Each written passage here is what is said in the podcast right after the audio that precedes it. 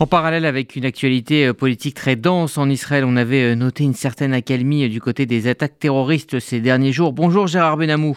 Bonjour Audi, bonjour à tous. Vous êtes notre correspondant permanent en Israël. On ouvre donc cette correspondance avec cette attaque terroriste à Hebron. La victime est moyennement blessée et l'assaillant a été neutralisé. La victime, un Israélien, Eliashim Nahum, a été poignardé dans le secteur sud des collines d'Hébron. La victime est dans un état modéré, bien qu'elle ait été atteinte à la tête, tandis qu'elle se trouvait aux abords de l'avant-poste illégal de Chavat Yehuda. Son attaquant a été, lui, neutralisé par un homme armé, lequel a assisté par hasard à l'attaque. Il a ouvert le feu dans la direction de l'agresseur, qui aurait succombé à ses blessures.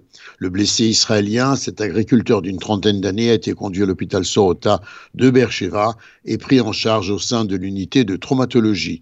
Hier également, selon l'armée israélienne et les responsables palestiniens de la santé, un homme armé palestinien a été tué durant des affrontements avec une patrouille sécuritaire israélienne dans le camp de réfugiés de Boulata, à Naplouse, situé au nord de la Cisjordanie. Alors ces jours derniers en Israël, on parle beaucoup de l'interdiction euh, de brandir un drapeau euh, palestinien. Eh bien, le chef du parti RAM, euh, Mansour Abbas, hein, qui, on se souvient, était partenaire du gouvernement Bennett Lapid, eh bien, a dissuadé les Arabes israéliens de brandir des drapeaux palestiniens lors de manifestations. Oui, mais sans renoncer, cependant, a-t-il dit, à manifester.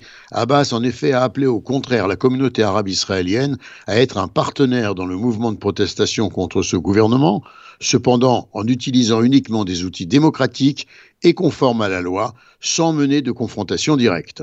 Alors le Premier ministre Netanyahou hein, essaye de calmer l'atmosphère euh, autour de son gouvernement avec euh, euh, en face de lui énormément d'opposition et d'hostilité.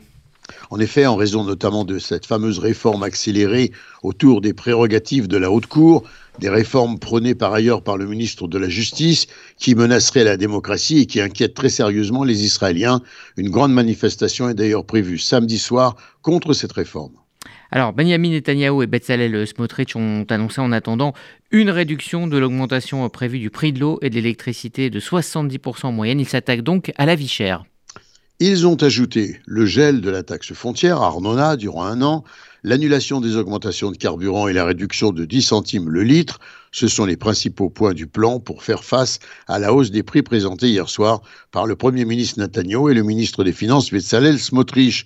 Parmi les autres mesures spécifiques décidées, l'annulation totale de la hausse du prix de l'électricité pour environ 100 000 petites et moyennes entreprises, une subvention financière accordée à 300 000 bénéficiaires d'une prime de chauffage, le ministre des Finances a signé un décret qui prolonge l'annulation des impôts indirects perçus sur la vente ou l'utilisation de produits tels que les boissons alcoolisées, les produits du tabac et les produits énergétiques, également sur le charbon.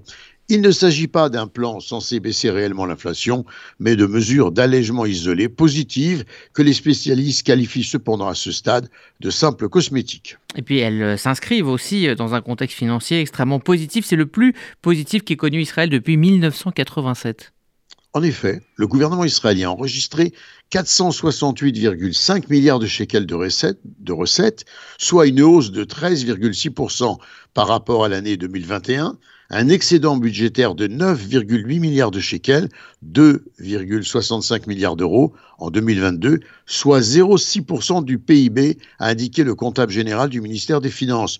Parallèlement, une hausse de près de 14% des recettes fiscales a été recensée et pour la première fois depuis 1987, Israël enregistre plus de recettes que de dépenses.